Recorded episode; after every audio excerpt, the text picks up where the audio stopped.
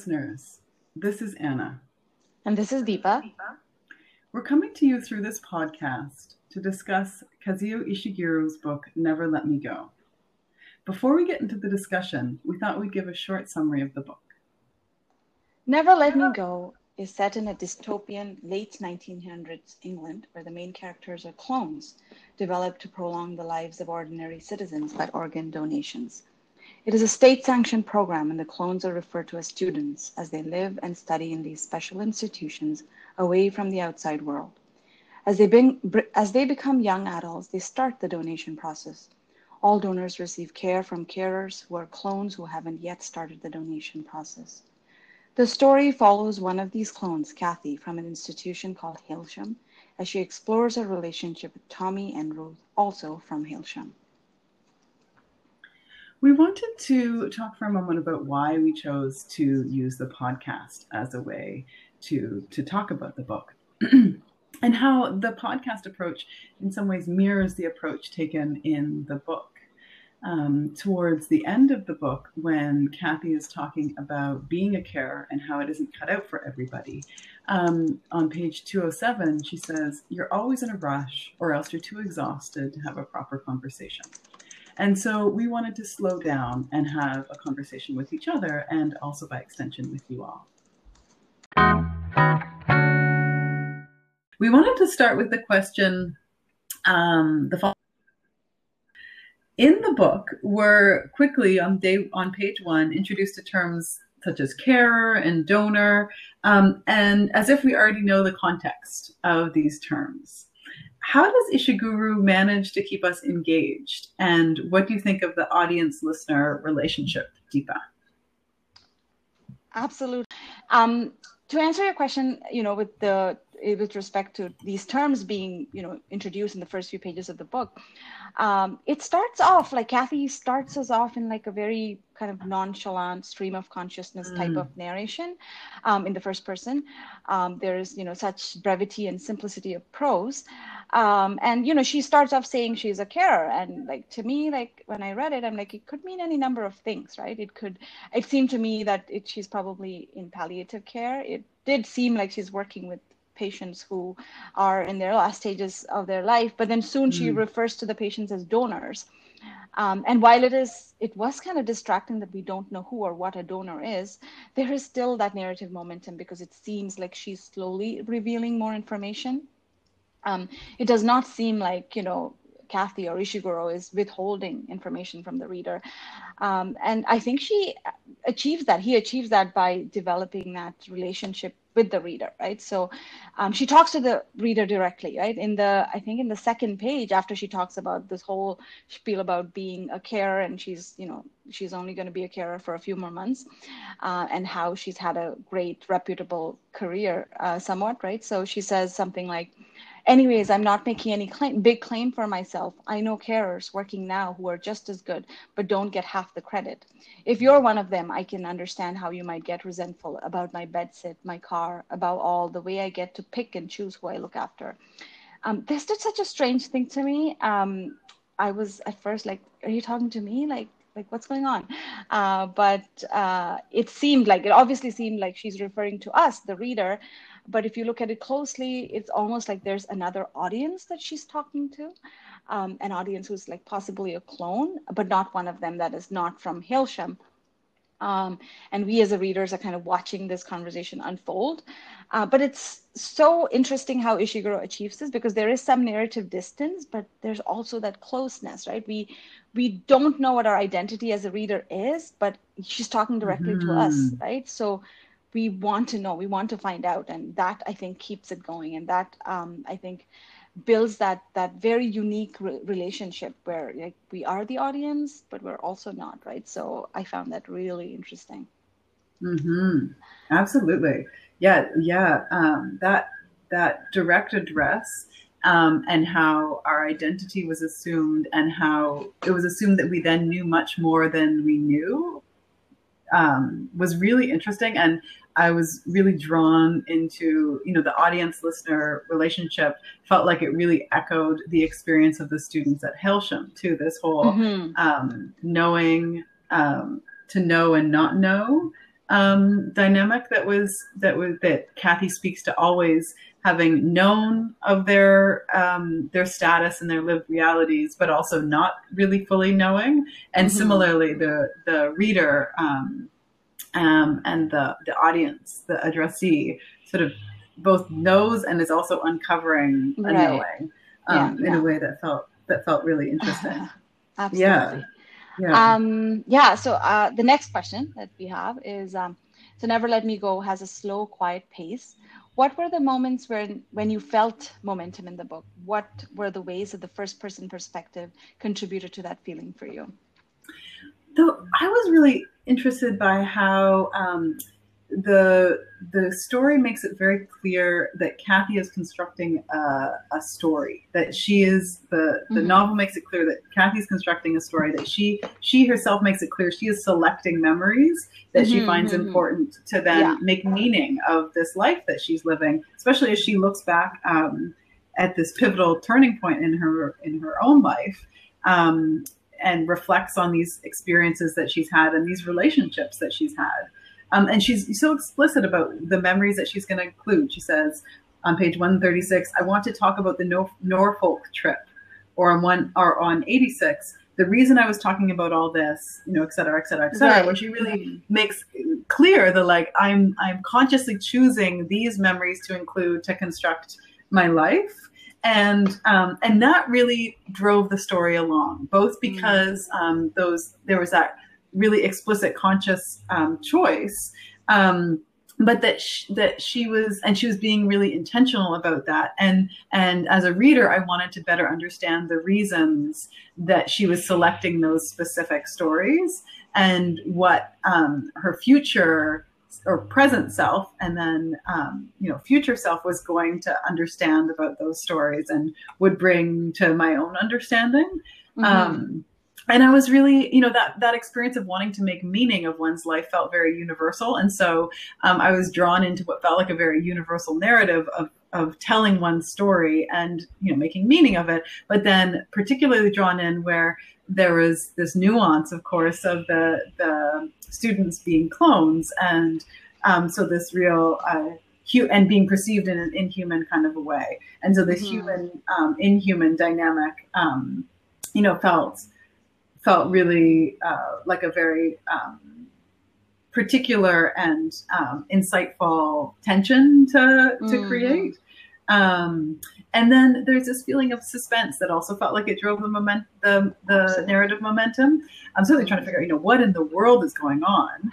Um, but then also that, you know, that that Kathy is explicit about um, about that these are memories that you know she says I suppose on page 138 she says I'm not sure how on page one on page 49 or as far as I remember on page 61 and sort of this like mm-hmm. you know casting of like these are memories and so we are uncertain about their truthfulness mm-hmm. um, but that um, that that that uncertainty both created the suspense as well as just the like what is going on in this world right. and how do we better right. under you know, reading through it um, how do we how can we better understand it and then of course there are specific pivotal moments that felt like they um, that they cast real shed real light on the relationships at Hailsham at the mm-hmm. cottages um, and um, and that you know I wanted to better understand those relationships and the ways that they were going to unfold uh, through this very particular world within the context mm. of this very particular world that had been created absolutely yeah yeah and and even like the suspense too like it's very um it's it's small things like it's the little things right? Like for example the tape. She talks mm. about it in you know the, the about the album songs after dark by judy bridgewater. Um, it, she talks about it in such a way that um, you know like oh when i when i came across this tape later in my life. Oh this was not the first one that i lost but this is the one that tommy and i found years later. Um, and she's talking about all these different time frames mm. like from from this point from the present tense and you really want to know like what is she talking about? I want to find out more about the tape. And i think these are the moments that helps create that that uh, narrative momentum right? So um, yeah, there's so much to learn from this. I think. Absolutely, and um, that and that um, Ishiguro really would leave us in these. Um, you know, she Ishiguro really gave us insight into Kathy's reflection on moments, and so mm-hmm. you know, from uh, we we um, she would drop these hints of um, of what these mo- memories meant to her in the present you know in right. the context of a present that is so um, full of these the intensity of the lived experience that mm-hmm. she was mm-hmm. living in the present that she was experiencing um, and just what the memories now meant um, which just also felt like such a universal experience mm-hmm. mm-hmm. yeah um, we have another question um, mm-hmm.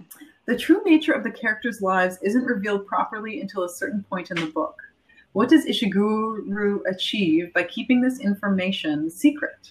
What are the moments when you started understanding what was happening? What do you think of the narrative form? Mm, yeah.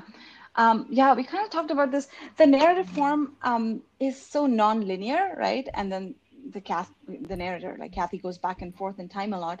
Yet the book is like neatly divided into three parts, right? So the first part is set in the school, like Hailsham School. The second part in this area called the cottages, right? And the third part um, in these hospitals, right, where she's um, caring for uh, the donors. Um, and Ishiguro, in terms of like, you know, we kind of touched upon this earlier, Ishiguro mirrors how the students come to know the truth about their existence with how the reader comes to know the truth as well, right? So, um, like an example that I always think of in such situations, it, it is a universal thing. When you're a child and when you're growing up, my parents, both of them worked in, in hospital, in the same hospital growing up. And I just thought that's what all parents do. They work together, right? And uh, and it's it kind of feel, mm-hmm. felt like something like that where Kathy kept saying, uh, we kind of know along the way, you know, but not really, right? Yes. Even like as young as um, when they were eight, yes. they they she talks about knowing what donations were, but not really knowing, right? Um, for me, I think the point when I truly became aware of like what was happening mm. was um, I think it was on page 80, uh, 81, like um, where Miss Lucy, one of the guardians, right, she overhears a conversation a few of the students were having about wanting to become actors and move to America after they grew up. Grew up. Um, and I think the kids were about 15 at the time, and Miss Lucy kind of stops them, like she's like, mm. um, and you know, she kind of you know bec- becomes very um, transparent with them right? And she's like your lives are set out for you. You'll become adults and before you're old before you're even middle age you'll start to donate your vital organs. That's what each of you was created to do right? If you're to have decent lives you have to know who you are and what lies ahead of you mm. every one of you. Mm. so that is when it really kind of hit me i guess. And also that is a big memory for kathy in terms of like when they really came to know about it, right? Um, and we don't come to know about this until like a quarter into the book, right? Mm. Um, and the way he keeps this information from the reader, like that's masterful. He doesn't really like keep anything secret. It's not like oh we're suddenly getting this information, but but he really does. Right? Mm-hmm. So I think there's again so much to learn from the way he does that. Um, and I think it really works. I think it really works that he did it this way because um, you know we are introduced to the characters first as human beings right? So we care for them deeply by the time we know their truth right? In this sense it's not really dystopian fiction but it happens to be a moving tale about love and friendship you know set in a different setting right? Um, in an interview like we i think we both watched it like ishiguro said um, he wanted to explore the themes of love and friendship in the context of mortality mm-hmm. right and so that's why he crafted this environment where mortality is more pronounced right where mortality is really front and center of their existence right um, so i think that's one of the devices that he's used um, this whole dystopian setting is a device that he used to kind of bring his story forward in a more pronounced way mm-hmm. right yeah the moment yeah. that i thought was so interesting too of course that we're you know the uncovering of them as clones, that they are different, that their futures will be different, um, and that they they knew an element of this, not in a deep sense. She says um, that we were different from our guardians and also from the normal people outside. We perhaps even knew that a long way down the line there were donations waiting for us, but we didn't really know what that meant. Um, so there's of mm. course that uncovering of that storyline, but then there's the uncovering when they're with Miss Emily and with Madame at the end of the story, mm, right. where there's yeah. suddenly this pivotal moment where, you know, that um, she has Kathy has understood that their humanity is their status as humans is contested that they aren't they aren't mm. fully seen as humans but then what the what that moment with Madame and Miss Emily cast light on is that this schooling at Hailsham that she had had held so dear and so formative in her life um, that it was actually designed for her to not be able to see that she was that her humanity was was contested. Right. was under that there was this mm. whole world that was created uh, through which she could feel human, um, and that it was very explicit, so that they could have their childhood. Um, they were not given; they were only given little bits of information, um, and that you know there's that sudden insight of um, right. that not only is there a contested their their status as as full humans is contested, and we start to get insights into that in a real you know beautiful uh, weaving way. Um, but then there's this big aha of um, that they're that realizing that that there was so much that was withheld so that they could have their mm. their full childhoods, um, and that just felt like such an opportunity. Um, to examine one's own life and certainly as a parent right. to examine one's way of being a parent um, and also just you know the way that we we are in relationship with each other when we have information um, you know about the way that things are in the broader in a broader right. context. Yeah yeah yeah. No that's um, that kind of brings us to our last question. Um, the characters never plan to leave or revolt. What how is this brought into focus or placed in the distance through the use of the first person narrative? Well, something that I thought that was so interesting was that, of course, um, there was, you know, the the the drive to tell the characters. Um, you know, there was that the one teacher who was like, "We have to tell you what is actually mm. happening to you." Um, yeah. Miss Lucy's speech that we have to let yeah. you know what is, you know, that that you deserve to know the context. Right. And so that was really the only moment that we got of revolt or of, you know, stepping out of this construction of this world um, by any of the characters. Um, and and that was quickly sort of, you know, she's she quickly is forced to leave Hailsham. Um, but the the um, the none of the characters actually um, actually revolt, and it was very interesting hearing um, hearing that uh, Ishiguro speak to this um, and you know be asked why why did none of the characters revolt and um, and he was speaking to in an interview you know that that he was actually most interested in the ways that we stay and that we stay in contexts that are you know depriving ourselves because i'm reading into this a little bit but that are depriving ourselves of our own humanity um, that are you know unjust systems and unjust societies and that we actually we actually do stay in those moments uh, and in that world and we that we don't revolt. And and he was really interested in in that. Um, and um, and that you know reading different uh, analysis of analyses of this of the novel and you know some people ask you know was it because of the education and is is what is the role that education plays in in us maintaining the status quo and not revolting in these moments of um, of extreme injustice. Um, and you know, um, you know that one one analysis was saying, you know, what is what is more human than the instinctual rebellion and desire to live? And so, does this give us insight into the into Kathy and all of the clones' um, reality is less than human? And of course, another analyst asked um, in fact, what is more human than a desire, desire, for a stable identity and creating significance in one's own existence? You know, which is through that that narrative that Kathy weaves um, and the, the meaning making that she engages in. And I think that um, more than either of those questions being um, the question. Uh, what feels interesting is that this novel allows us to look at both of those questions and many more that really think about, you know, what do we do in the context of um, of you know an unjust context and and what are the relationships that we build you know so much of this story was really focused on the depth of those relationships and and ishiguro also in, a, in another interview was really saying you know um, that he he wanted to really focus on relationships and allow the characters to develop through the relationship through understanding the the contours of the relationship what happened when um, um, what what did allow that allow him as a writer to really understand of the characters.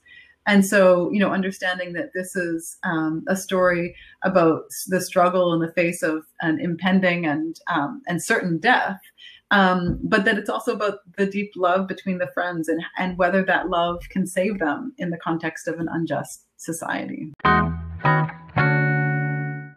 So this was great, Anna. I was so happy to have this discussion with you. Um, and I really look forward to talking to um, Catherine and the rest of the class um, later today.